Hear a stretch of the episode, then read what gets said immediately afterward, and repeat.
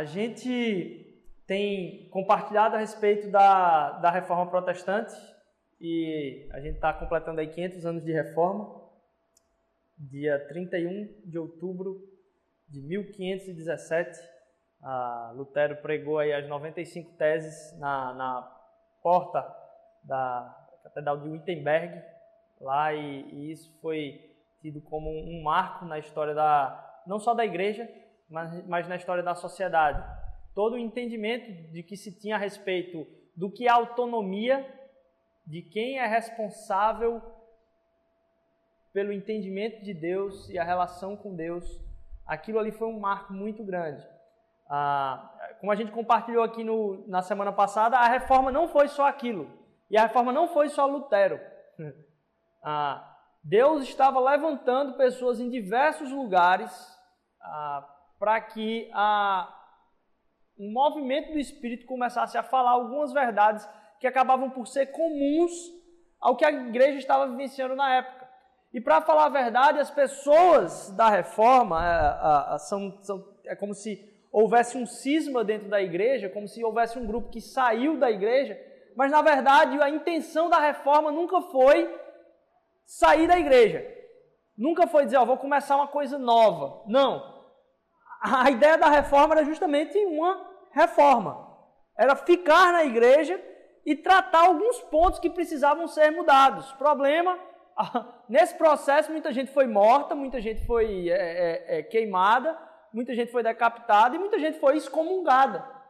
Então não foi tanto uma escolha por começar algo novo, mas uma tentativa de se vivenciar dentro da, da, da igreja de, de uma, um, um retorno aquilo que as escrituras estavam apontando e aquilo que o evangelho apontava. E aí hoje uh, eu queria compartilhar com vocês a respeito de um tema que é bem comum. Se vocês forem perceber, talvez em algumas outras congregações no Brasil inteiro, no Brasil inteiro do quê? No mundo inteiro, tem se utilizado esse, esse mês para tratar exclusivamente do que é chamado de cinco solas do que são essas cinco solas. É, talvez aqui muitos tenham ouvido falar, e talvez você nunca tenha ouvido falar né, nessa, nessa questão aí. Bem, voltando à história da reforma, a reforma aconteceu nos anos 1500, mais ou menos. Alguns movimentos vieram antes, mas o que é tido como o grosso desse movimento da reforma aconteceu nos anos 1500, 1600. E aí, o que são então esses cinco solas? Pode soltar aí o primeiro o primeiro slide aí ah, do, do, nosso, do nosso dia hoje.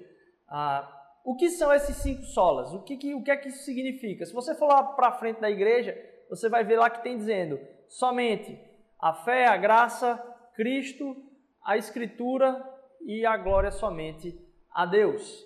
E aí, ah, esses solas são uma coisa que emergiu da reforma.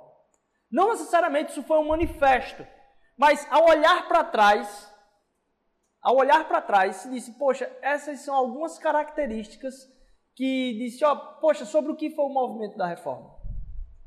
Esse sola em latim significa o somente, ou apenas, ou sozinho, ou só dessa forma. E aí, se tem algum acadêmico aqui de latim, os solas seriam os cinco solai, no plural. Mas esses cinco solas, eles parecem que mantêm essa base para o que foi a reforma. E não necessariamente, de novo, foi um manifesto da época. Na verdade, uh, três desses aí vieram primeiro, e aí dois vieram depois. Logo no começo se tinha muita ideia de que, poxa, só a, só a graça e só através da fé se tem um, um, um, uma restauração do relacionamento com Deus. E aí depois, mais outros dois foram adicionados aí, mas isso perto do século XX, aqui já dentro do século XX, que se teve essa, esse olhar para trás e jogar isso aí. Para que serve esses cinco pontos? O que é que isso vem lembrar? Esses cinco pontos, eles tratam de uma questão muito grande que é do nosso relacionamento com Deus. O nosso relacionamento com Deus são, ah, ah, talvez assim, para onde esses cinco sola apontam. Por que trazer isso? Por que trazer da reforma algo que tem que reformar a própria igreja? Como a gente viu, aqui na semana passada, ah, alguns excessos estavam sendo cometidos em nome do Evangelho, algumas verdades bíblicas estavam sendo tolhidas a, a, a partir do, do, da vivência de igreja. E aí, ao examinar aquilo que se era proclamado na fonte mesmo, viu se, opa, esse negócio não bate aqui, não está batendo essas duas coisas. E aí, para que serve então esses cinco solas?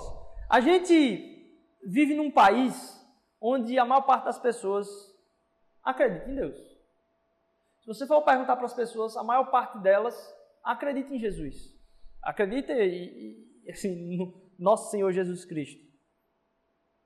Ah, e as pessoas têm uma crença em Deus, as pessoas acreditam que Ele existe, as pessoas acreditam na presença dele. Você vai encontrar em poucos guetos aí lugares onde as pessoas dizem: não, ó, esse negócio de Deus aí é furado. E eu sei que muitos de vocês trabalham em campos de trabalho onde essa, essa, essa temática diz, não, Deus não existe, é muito mais comum. Essa história de religião é uma coisa absurda, é, é, é um absurdo, como, como veio aí de, de, de alguns séculos depois, a religião seria o ópio do povo.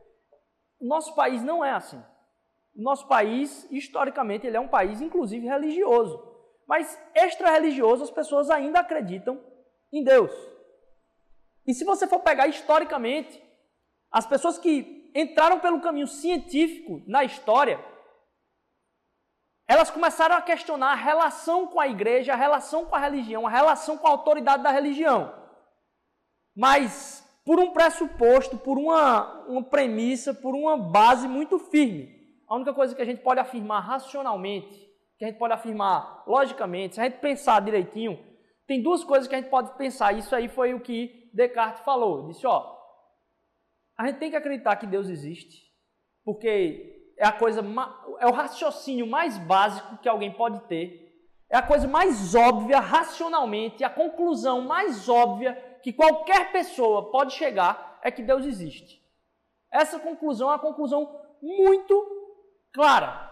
É uma conclusão muito óbvia a partir do raciocínio lógico. E aí eu não estou falando aqui como um pastor que está pregando aqui na igreja, não. Eu estou citando aqui o que é que acontecia na história. Todas as pessoas que deram voz ao próprio iluminismo, elas partiam talvez de uma crise muito grande com a igreja, mas de uma, de uma perspectiva, no mínimo, deísta. Ou seja, que acredita num Deus. Não necessariamente o Deus cristão, mas a frase Deus existe era muito palpável. Então, a partir disso, que Deus existe, e eu duvidando de todo o resto, eu posso chegar a mais uma conclusão junto com essa: é que eu existo.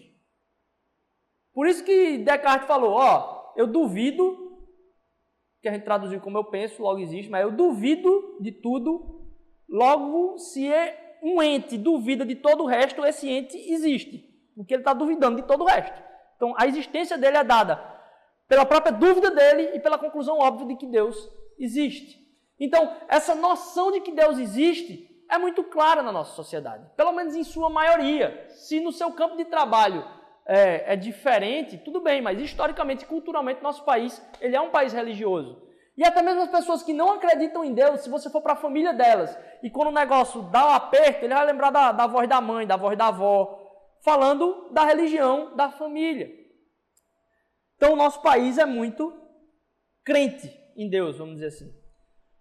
E o que estava acontecendo na igreja se dizia a respeito do próprio Deus. Ninguém negava a Deus na igreja, não era isso que acontecia. A crise que a gente tem e a história do evangelho vem tratar de uma questão específica. Porque aqui a gente não vem para cá porque a gente acredita em Deus. A gente não vem para cá. O evangelho não diz acredite em Deus, Deus existe. Não, não é essa a mensagem do evangelho. O Evangelho não vem tratar sobre a sua crença a respeito de Deus. O Evangelho vem tratar da sua relação com Ele. É diferente. A crise do Evangelho é uma crise no status da nossa relação. Qual é o relacionamento? O aumento de relacionamento, de conhecimento que você tem de Deus. O problema então é no status da relação. E a salvação, a proclamação da salvação é um convite, uma chamada de volta, está imerso nessa relação. Deus não deixa de existir porque eu ou você desacreditamos nele. Agora pensa na relação. Talvez existam alguns amigos seus, algumas pessoas que passaram por suas histórias, que para você são tão irrelevantes e te machucaram tanto que você considera que elas não existem mais na sua vida. Pensa aí alguma pessoa que lá atrás, hoje você não tem mais nem contato. E aí talvez você, ela é inexistente para você. Ou talvez você conhece alguém que fez isso, você não fez. Mas por que aquela pessoa disse que a outra não existia para ela? A pessoa não deixou de, não deixou de existir, né? A pessoa continua existindo. O que é que deixou de existir? A relação. Então a mensagem do Evangelho vem trazer luz sobre a nossa relação com Deus. Não o fato dele existir. Ele não vai deixar de existir porque eu ou você desacreditamos nele.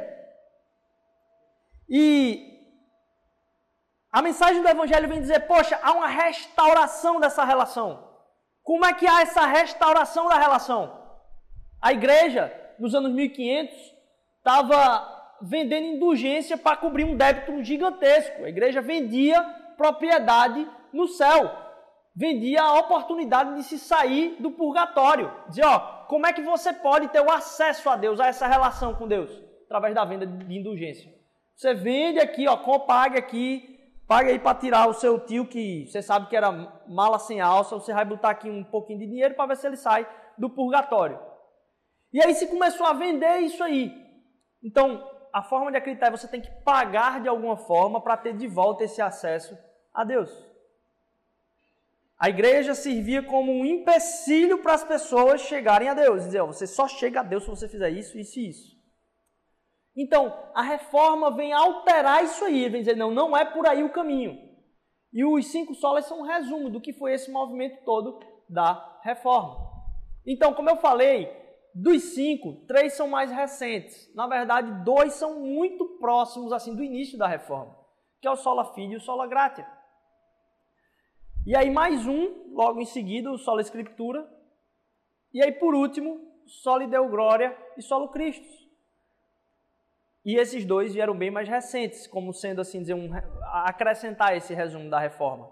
Alguns acadêmicos hoje, e aí eu não vou tratar disso aqui, né, não tem nada a ver, mas só a título de curiosidade.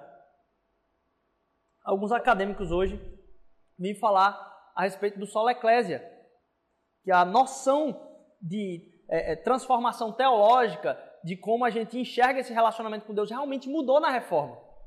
Mas o entendimento que a gente tem da importância de comunidade precisa ser reformado de novo. Porque as pessoas ainda acham que há alguém que tem um microfone e o um estudo na mão e essa pessoa tem o poder do Espírito para talvez orar pela sua vida e te curar, para talvez orar por você e consolar seu coração. Para que, que esse espaço aqui ainda é o espaço de adoração a Deus. Que a igreja é isso aqui. E a igreja nunca foi, nunca vai ser isso aqui. A igreja se reúne nesse espaço. Isso aqui é um prédio. Se paga IPTU. Já soube hoje aqui que paga um bocado mais coisa que a gente vai ter que ir atrás. Eu não estava ciente. Por algumas outras coisas. Mas é um negócio que a gente faz pagamento, é um prédio. A igreja não é isso. A igreja se reúne aqui. Então, essa reforma, inclusive no sentido da comunidade, é uma coisa que ainda continua sendo trabalhada. É por isso que um dos temas da reforma é a igreja precisa sempre se reformar, ela não para nunca. Então, 500 anos não foi o suficiente. E aí, hoje eu queria tratar dessas três primeiras. Domingo que vem a gente completa com as outras duas.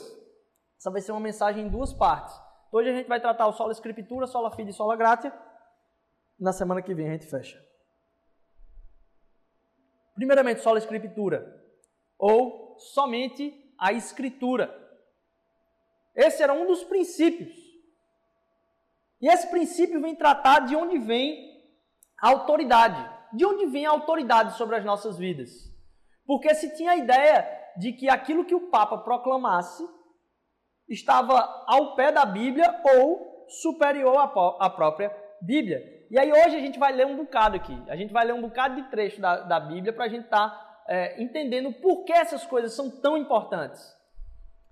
Ah, autoridade da pessoa ou autoridade da palavra? Como é que a gente mistura essa, essas, essas coisas aí? No iluminismo, de novo, trazendo aqui a, a, a, o avanço e o, o subir científico, assim, gerou algumas consequências em alguns pensamentos da igreja. O primeiro pensamento é que, ó, para eu descobrir como é que como é que acontecem as coisas, o que é, que é melhor para eu viver, basta a razão, não preciso mais nada. Com a razão eu chego em todas as conclusões, inclusive divinas. Eu consigo chegar nessas conclusões. Isso foi uma, uma das, das coisas que veio do próprio iluminismo. E aí, em contraponto a isso, tem a importância da revelação. Em como a palavra revelada está acima da nossa própria razão. E aí, é, eu queria que a gente abrisse lá as Bíblias em Gálatas, capítulo 1, versículo 6 a 8. Tá aí. Gálatas, capítulo 1, versículo de 6 a 8. Se você não tiver Bíblia, a gente vai ler aqui junto, tá certo? Admiro-me de que vocês estejam abandonando tão rapidamente aquele que os chamou pela graça de Cristo para seguirem outro evangelho, que na realidade não é evangelho. O que ocorre é que algumas pessoas estão perturbando, querendo perverter o evangelho de Cristo, mas ainda que nós ou um anjo do céu pregue um evangelho diferente daquele que nós lhe pregamos, que seja amaldiçoado. Então Paulo está dizendo assim para os Gálatas: Olha, se eu mesmo. Passa aí um slide. Passa um slide para a gente ver uns highlights aqui. Qualquer coisa que chegue para vocês que vá além desse evangelho, que seja um outro evangelho, que não é o evangelho. Logo embaixo ele diz aqui: não é o evangelho. E aí logo em seguida ele diz: mas ainda que nós, qualquer um, eu, eu, se eu voltar aqui, desconfie, não sou eu que estou falando, e se for, eu estou doido nós ou um anjo pregar qualquer coisa que seja diferente disso que está aqui, considere anátema, considere para fora, considere uh, fora da verdade. Entender que Paulo está falando isso é entender a importância do que é a palavra de Deus, porque a palavra de Deus não, não, tipo assim, não é uma coisa que as pessoas quando vêm falar a respeito e aí eu não vou entrar nisso aqui porque aí seria muito longo, mas as pessoas quando vêm falar a respeito de, poxa, mas quem fez isso aí foi a igreja, foi a igreja que disse essas coisas, e foi a igreja que montou. Você precisa estudar um pouquinho mais a história do cânon da, da, da, Bíblia, como foi formada, a história desse negócio, antes de sair falando algumas dessas coisas e mais. Você vai se deparar com uma coisa muito grande, que talvez seja a principal com quem, com quem você tem que se deparar, que é com o próprio Jesus Cristo. Você precisa decidir quem é Jesus Cristo. Quem é Jesus Cristo? Ele é um cara, um profeta, um professor, ele é quem? É Deus? Porque se, se Deus colocar no seu coração que o próprio Jesus é, é o nosso Senhor, a gente vai ter que lidar com ele afirmando que a própria palavra é a verdade. Porque ele mesmo afirmou isso. Não tem a ver com alguém depois que montou. Assim, não, não, primeiro a gente precisa estudar muito mais isso aí para estar tá fazendo essas afirmações. Depois, só de pegar as palavras do próprio Jesus afirmando que tudo aquilo que estava sendo escrito era a respeito dele, você pode comparar o evangelho com tudo que vem depois também, se não bate com o próprio ensino de Jesus. E aí a gente tinha então a autoridade das pessoas, de onde vem a autoridade, o que é que quem é que diz o que é verdade para você? Porque eu posso chegar numa outra confusão aqui e dizer: olha, você devia fazer isso e isso, isso com a sua vida. Quando Lutero começou a examinar as Escrituras, ele disse: Nossa, não tem nada que possa ser superior à palavra do nosso Senhor Jesus. Não tem nada que possa ter valor mais vivo do que a própria palavra de Deus. E a autoridade final a respeito de tudo vem a partir da Escritura. E essa só Escritura não quer dizer somente a Escritura, que só na Escritura há revelação. Na verdade, Paulo vai falar disso, ó, as pessoas são indesculpáveis, porque Deus revelou na natureza. Qualquer pessoa que olha para a natureza é capaz de entender a criação do nosso Deus. Saber que foi criado e saber que existe um Deus que quer se relacionar. Isso aí é claro na, na própria criação. Então a revelação ela não está somente na Escritura. Não é isso que o solo, solo Escritura quer dizer. O que o solo Escritura quer dizer é que a autoridade final tem de estar em correlação com o que está na palavra de Deus, porque é dali que surgiram as palavras do nosso Senhor Jesus. Então, você qualquer autoridade na terra, qualquer fala na terra, qualquer coisa que diga ser verdade, a gente tem que colocar debaixo da autoridade da escritura. Não é que só há palavras de bênção para mim e para a sua vida na palavra de Deus. Apesar de eu acreditar que, especialmente na Bíblia, ele, ele revela verdades ao nosso coração muito mais profundas do que de qualquer outra forma. Mas a nossa nosso entendimento do que é verdade tem que estar submisso a isso. E aí eu vou mais além. Se eu estiver falando alguma coisa aqui que não bate com a palavra de Deus, vão checar na palavra de Deus.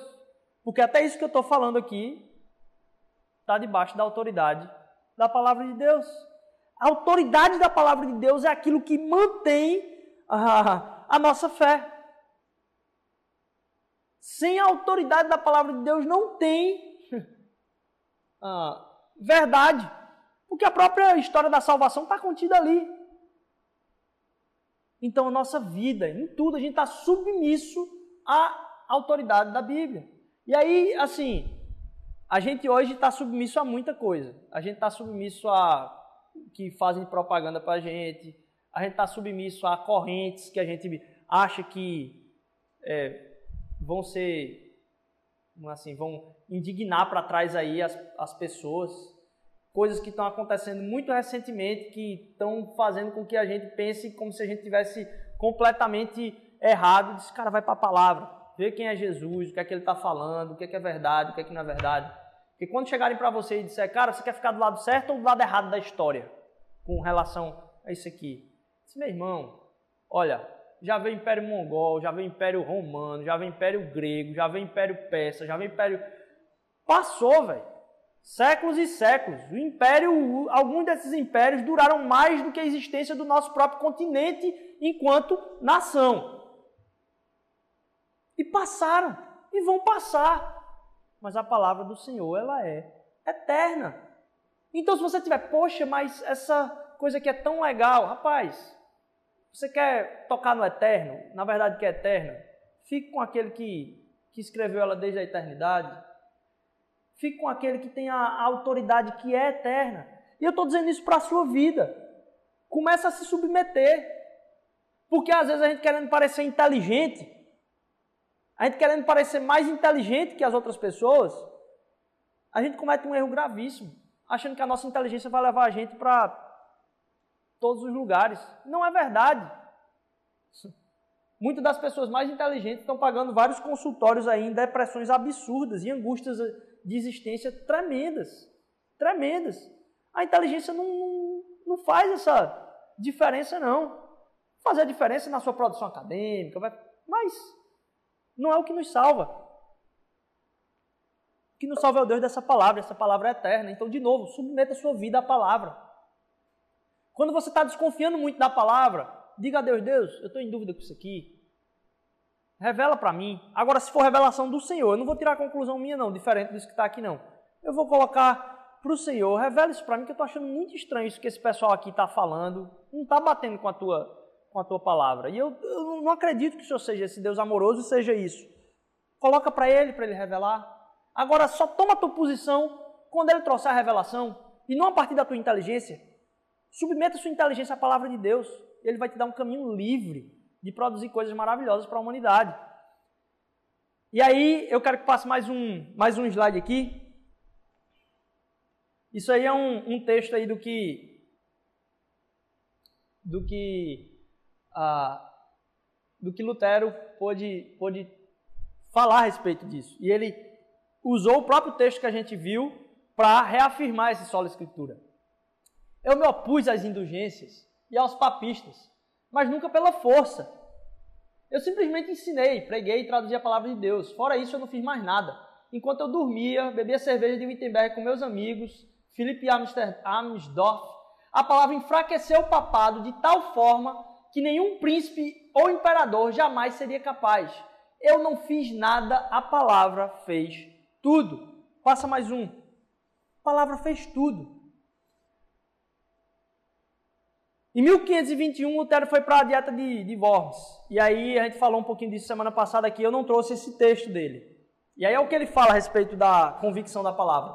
a menos que possa ser refutado e convencido pelo testemunho da Escritura e por claros argumentos, visto que não creio no Papa nem nos concílios, é evidente que todos eles erram e se contradizem. Estou conquistado pela Santa Escritura citada por mim. Minha consciência está cativa à palavra de Deus. Não posso, não me retratarei, pois é inseguro e perigoso fazer algo contra a minha consciência. Olha a base para a liberdade de consciência.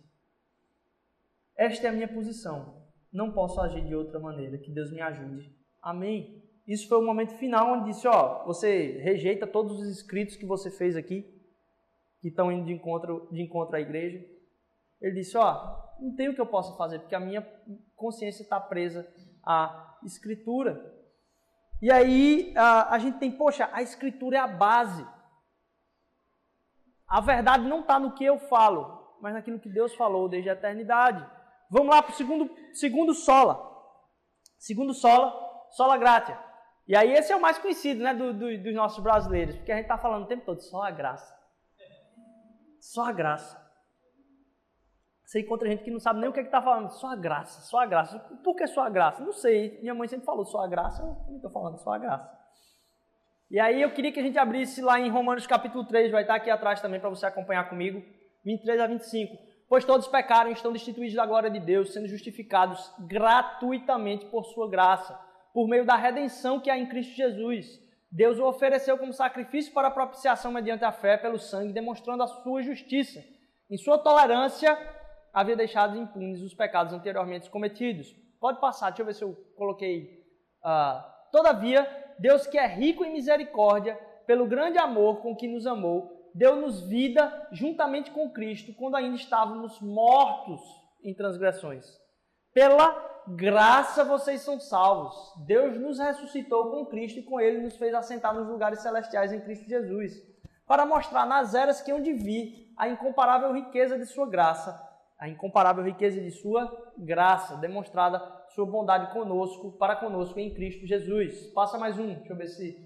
Pois vocês são salvos pela graça, por meio da fé. Isso não vem de vós, de vocês, é dom de Deus, dom, dádiva, não vem por obras, para que ninguém se glorie, porque somos criação de Deus realizada em Cristo Jesus, para fazermos boas obras, as quais Deus preparou de antemão para que nós as praticássemos. Nós fomos feitos justos. O que acontece na nossa vida é de graça. A gente estava falando que o problema é a restauração do relacionamento. Isso acontece de graça. A nossa crença de que a gente faz algo bom e Deus gosta da gente, a gente faz algo ruim e Deus passa a não gostar da gente, isso não é o Evangelho. Isso está fora da, da, da palavra do Evangelho. Nós não damos contribuição para a nossa salvação. Deus não tem contribuição nenhuma para a nossa salvação. Tudo é pela graça do nosso Senhor Jesus. Não é por causa de obras. Não tem nada que eu possa fazer. Mais do que isso, se a gente passar, a gente é salvo de uma maneira de graça, uma maneira que é pela graça. Então, pela graça vocês são salvos, não é por obras, certo? Mas lá embaixo ele coloca o quê? Eita, desculpa, a incomparável riqueza da sua própria graça. Passa mais um aí. Vocês são salvos pela graça, é um dom, então assim, é uma coisa que ele deu para você, não tem mérito envolvido, não tem conquista envolvida, não tem algo que você fez para merecer isso, então não tem merecimento nenhum nisso, é um dom, ele deu. Não é pelas obras, não é por obras, mas é para fazermos as boas obras. Então a salvação ela não é por obras, mas é para as boas obras. Ela não vem pelas boas obras, mas ela, acontece na nossa vida para que a gente possa derramar da graça desse Deus que a gente conheceu. Então ela não é por obras, mas é para as obras. A gente é, é salvo de um jeito que a gente não pode dizer, poxa, eu consegui isso. Esse Deus fez isso porque eu. E a gente tem uma outra crença, né? Na, na, nossa. Aquele, acho que é o versículo mais famoso da Bíblia. Sabe qual é o versículo mais famoso da Bíblia? Se você for perguntar aí na, na sociedade, é aquele que diz assim: Faz por ti que te ajudarei. Só que esse versículo não está na Bíblia. Isso aí é um ditado popular. e vez por outra você diz: Não foi Jesus que disse, faz por ti que te ajudarei? Eu escutei várias vezes. Isso não está na palavra de Deus. Faz por ti que te ajudarei. Não! Foi Jesus que fez tudo. E a gente tem uma vida livre por poder dizer que não tem peso nenhum sobre a minha vida. Não tem nada que eu possa fazer que vai fazer ele me amar mais ou menos. Ou então aquela cançãozinha: Olha, cuidado olhinho no que vê aí, o Salvador do céu está olhando para você. Se você vacilar, se você errar, vai ser o que é que acontece quando a gente pensa a partir dessa, dessa perspectiva? A gente vive um ciclo de condenação. A gente se sente bem quando a gente está bem com Deus e a gente se sente mal quando a gente não está fazendo aquilo que era suposto a gente fazer em adoração a Deus. Não foi para isso que Deus nos chamou. É lógico. Quando a gente pisa na bola, é para a gente se arrepender mesmo. Mas é para a gente entender que o status da nossa relação com Deus, ele não foi quebrado por causa daquela pisada na bola. O status da nossa relação com Deus foi quebrado cosmicamente, certo? Foi quebrado na eternidade. É uma coisa eterna. Esse status da nossa relação foi quebrado. E também foi resolvido cosmicamente e eternamente em Jesus Cristo. Então, o status da nossa relação, quando a gente acaba caindo em pecado, não mudou a partir da perspectiva de Deus. E a gente tem que entender que aquilo que o diabo vem fazer é dizer, ó, oh, você pecou, você não pode ficar perto de Deus, porque você tem que fazer alguma coisa, né? Deus só vai aceitar perto dele quem merece, né, cara? Vê porque tu acabou de fazer, tu não vai merecer isso. Isso não é o evangelho. A palavra do evangelho vem dizer, cara, tá resolvido, tá consumado na cruz. Volta, Assim que você viu que você errou, volta, porque o status da relação é o mesmo. A salvação, o retorno, a restauração da relação é pela graça. Então não tem igreja nenhuma que pode dizer você tem que fazer isso, isso e isso para poder se relacionar com Deus. Não! Quando você olha para Jesus, quando você olha para a cruz, quando você olha para o poder daquilo que aconteceu ali, é que aquilo vai restaurando o seu ser, vai colocando você de volta no caminho de Deus, vai colocando você de volta no desfrutar dessa relação. E é interessante como é, a gente, eu, eu teria que fazer uma outra pregação aqui. Talvez o, o, o, hino mais, a música mais famosa cristã no mundo todo é a música que é maravilhosa Graça, Amazing Grace, do, do John Newton, que ah, ele era um cara que ele comercializava escravos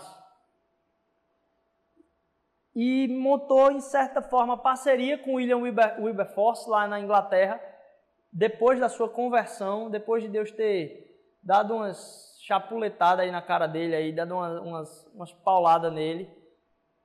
Após a conversão dele, ele, ele, ele disse, não, cara, como é que...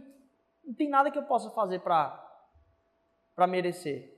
Junto com William, um cara que era mantenedor de escravos, traficava escravos para a África, depois ele acabou preso lá, foi resgatado. Mas após a sua conversão, ele lutou pela abolição da escravidão. E aí esse cara vem criar o hino mais famoso da história de todo, toda a cristandade.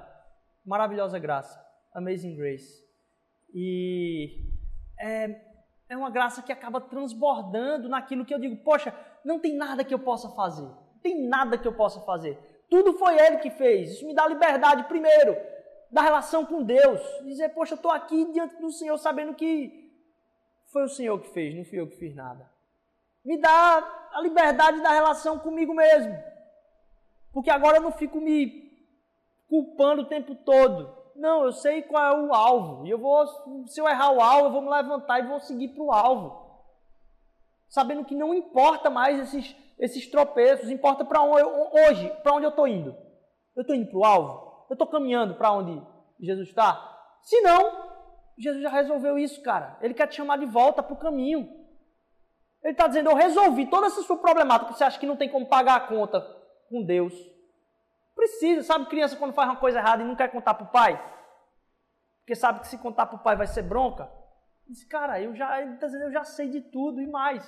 Eu já paguei isso. Agora vem cá, me dá um abraço. E aí a gente não tem como chegar com a cara mais lavada, não. A gente chega em contrição, a gente chega, nossa Senhor, que graça maravilhosa. É isso mesmo. Então liberta da sua relação consigo mesmo e liberta você da relação com o outro. Porque agora você também não enxerga os outros pelo que eles fazem ou eles deixam de fazer. Você se enxerga como um, mais um merecedor da misericórdia de Deus, um precisador da misericórdia de Deus. E aí a outra pessoa também é um precisador da misericórdia de Deus. Poxa, tu viu fulaninho que fez o que... Cara, feito eu, preciso da misericórdia de Deus. A gente tá junto no mesmo barco. E por último, sola fide. E esses dois eram muito conjugados, só a graça e a fé. Só mediante a graça de Deus é que essa relação é restaurada, porque foi ele que fez o trabalho e só a fé de Deus. Só através da fé é que há essa relação novamente. De novo, a crise é na relação. Qual o seu relacionamento com Ele? A crise não é na sua crença com Deus, a crise é na sua relação com Ele. Em Gálatas capítulo 2, pode colocar aí, ah, vai dizer o seguinte: Nós judeus, certo? Nós, judeus de nascimento e não gentios pecadores, sabemos que ninguém é justificado pela prática da lei, mas mediante a fé em Jesus Cristo. Isso aí ele não estava sendo boçal, não, certo? O que ele está dizendo é: a lei de Moisés veio para nós que éramos judeus. E a gente mesmo sabe que não tem como a gente cumprir. A gente não tem como se salvar por ela. Porque se a gente fosse pegar a lista dela e ver, eu estou salvo ou não por essa lei, estava todo mundo condenado. É isso que Paulo está querendo dizer aqui. Assim, nós também cremos em Cristo Jesus para sermos justificados pela fé em Cristo. E não pela prática da lei. Porque pela prática da lei ninguém será justificado, se porém, procurando ser justificados em Cristo, descobrimos que nós mesmos somos pecadores, então será Cristo ministro do pecado? De modo algum. Desculpa, eu não coloquei essa, essa parte aí. Se reconstruo que destruir, provo que sou transgressor, mas pode deixar que vai continuar agora. Pois, por meio da lei, eu morri para a lei, a fim de viver para Deus. Se eu pegasse a lei e comparasse minha vida, eu estava morto. Eu morri para a lei, por meio dela mesma, a fim de viver para Deus. Fui crucificado com Cristo. Assim já não sou eu quem vive, mas Cristo vive em mim. A vida que agora vivo no corpo, vivo pela fé no Filho de Deus que me amou e se entregou por mim. Ah, então a salvação é um dom de Deus, veio dele, não tem merecimento, não tem nada. E mais, vem pela fé. Vem simplesmente pela fé. Não vem por algo que alguém deixou para você. Porque aí você pode estar tá imaginando aí qual o seu background de história aí, qual é a sua família. E aí você pode ter nascido na igreja, crescido na igreja, você pode ter ido para o que a gente chama, para quem não é de igreja, da escola bíblica dominical, da escola dos catacúmenos, sei lá o que é que você chama. E aí você pode ter crescido nisso aí, pode ter feito todos os cursos possíveis e imagináveis disso aí. Você pode olhar para sua família, pode ser que gerações e gerações sejam, ah, ah, ah, assim, adoradores de Deus, adoradores de Jesus Cristo, seguidores do caminho dele. Está dizendo aqui isso não importa. Aí disse, ah, Rodrigo, ah, meu, meu, minha família é toda cristã. Meus pais são cristãos, meus tios são cristãos, meus avós são cristãos, meus bisavós são cristãos. Ele está dizendo, bicho, isso aí não importa. Não importa. Ah, você foi para a escola dominical a vida toda, você cresceu dentro da igreja, não importa. O que ele está dizendo é, supera essa escola dominical, cara. Para de viver como se o que você fez para Deus vai contar. Não foi o que você fez para Deus ou o que sua família fez para Deus, é o que Deus fez por você que conta. É pela fé. Então não importa se sua família, como eu tenho pai pastor, vô pastor, bisavô, sei lá, velho. Às vezes eu acho umas coisas, eu encontro com gente na cidade e diz, ah, seu tataravô, eu conheci ele na igreja. Eu disse, cara, isso aí não me define, porque eu sou miserável. Eu sou miserável, como qualquer outra pessoa nesse mundo. Eu sou uma pessoa miserável, carente da graça de Deus. E eu só posso alcançar isso pela fé de que não é no meu caminho que eu vou conseguir a salvação, mas é no caminho de Cristo. Então o que, é que a fé faz? Ah, pela fé é um negócio muito vago, né? É que você baseia a sua salvação não no seu caminho, não a fé no seu caminho. É uma fé no que Cristo fez. Então, quanto mais você considera, coloca como relevante, coloca como importante, coloca que é aquilo que, que te define, mais isso vai te trazer para perto de Deus. É isso que é capaz de te salvar, porque se você não pensar desse jeito, você vai estar pensando que você é capaz de fazer isso. Supera essa escola dominical, cara. Supera o teu histórico familiar, porque você pode ter sido parido por alguém que é dono de um cabaré, que prostitui criança, que faz o que for, que te colocou para coordenar a parte financeira desse negócio todinho aí a sua vida toda. Não importa, não é por isso que a gente é salvo. A gente é salvo pela fé em Cristo Jesus. Imagine o choque que foi isso para uma sociedade toda certinha, que estava obedecendo ali todos os parâmetros da igreja, tudo que era falado era engolido, tudo que acontecia não se. Cara, a Bíblia está na, nas mãos das, das, pessoas, que agora está traduzido do latim para o grego, está traduzido para o italiano, está traduzido agora para o uh, alemão, está traduzido para o inglês, medieval e o recente. E aí agora o que, que a gente faz? Só a escritura, cara, para salvar a, a nossa intenção de autoridade, dizer, não, aqui é que eu vou basear a história da, da verdade. Mas vem pela graça, é um dom. É um dom. E mais é pela fé. Nada te justifica. Supera então a espiritualidade da sua família, cara. Supera a espiritualidade da sua família. Deus quer ter um relacionamento é contigo. Ele não quer ter um relacionamento com o seu esposo, com a sua esposa, com o seu filho, com o seu tio. Não quer, ele quer ter um relacionamento com você. Não, não importa a sua história, então, familiar. Você não tem capacidade para fazer, fazer Deus não te amar. Não tem um critério, nenhum relatório que você diga assim, ó oh, Deus, agora o senhor não pode. Não, não tem. Você não tem capacidade de fazer isso. E mais, Paulo vai falar lá no, no texto que ah, pela lei eu, eu já estou acabado pela lei. E aí o que, que a lei faz? A lei ela expõe. A lei pode fazer tudo, cara. Ela tem toda a noção de me condenar, de fazer acusações, de me expor, de colocar na minha cara a minha luxúria, de colocar na minha cara a minha raiva, de colocar na minha cara minha, meu orgulho, de colocar na minha cara que eu sou fraco, de colocar na minha cara que eu não respeito às vezes as pessoas, que eu passo por cima das pessoas, que eu sou uma pessoa que, é, poxa, tem diversos defeitos. A lei pode colocar isso na minha cara. E tem todo o direito, porque é a verdade. Agora tem um problema com a lei. É que a lei não pode corrigir ou ajeitar aquilo que ela expôs. Eu, no início desse ano, eu comecei a tossir muito, e aí pensou-se que era uma pneumonia. E aí, depois de um tempo, eu começando a pesquisar, eu não parava de tossir. Eu fui no, no médico e é, analisando a parte aqui, foi um nematologista e tal. Num dos exames, no raio-x lá, se notou um nódulo na minha tireoide. Que lado? Esse lado. É, um nódulo na minha tireoide. E aí o nódulo, quando eu fui ver, disse, cara, você devia pesquisar isso aí. Aí eu fui fazer a tomografia. Quando eu fui fazer a tomografia, o nódulo estava com 4 centímetros. A partir de menos de 1 centímetro já se faz a cirurgia com câncer de tireoide. E o nódulo estava com 4 centímetros.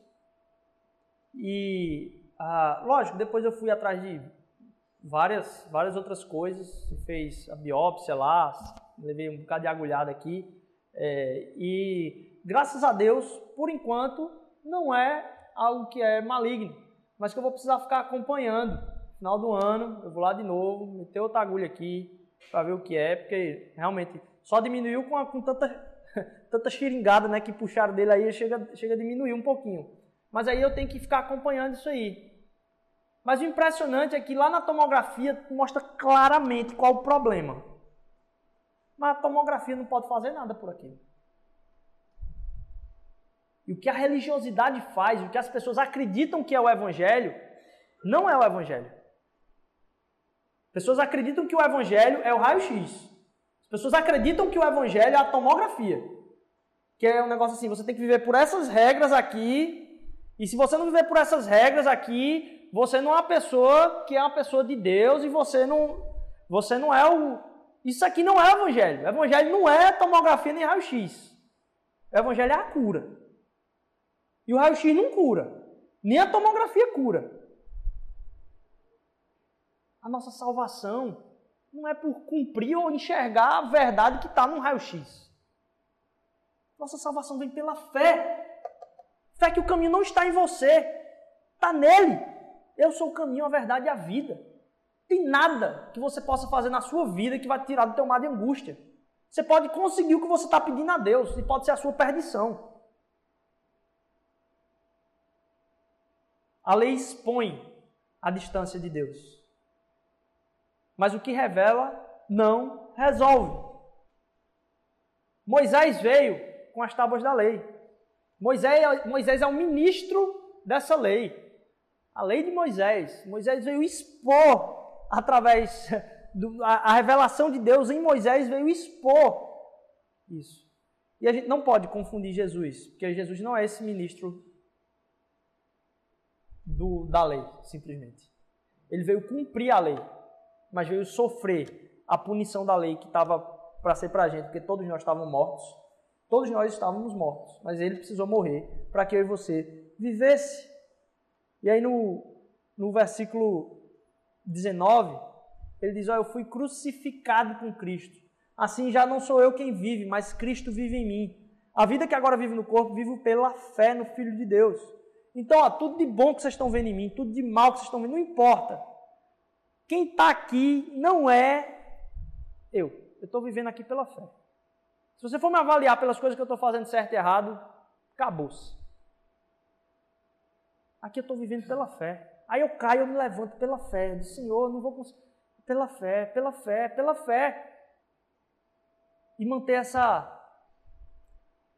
essa relação com Deus é o que vai me salvar. Uma perdição de mim mesmo.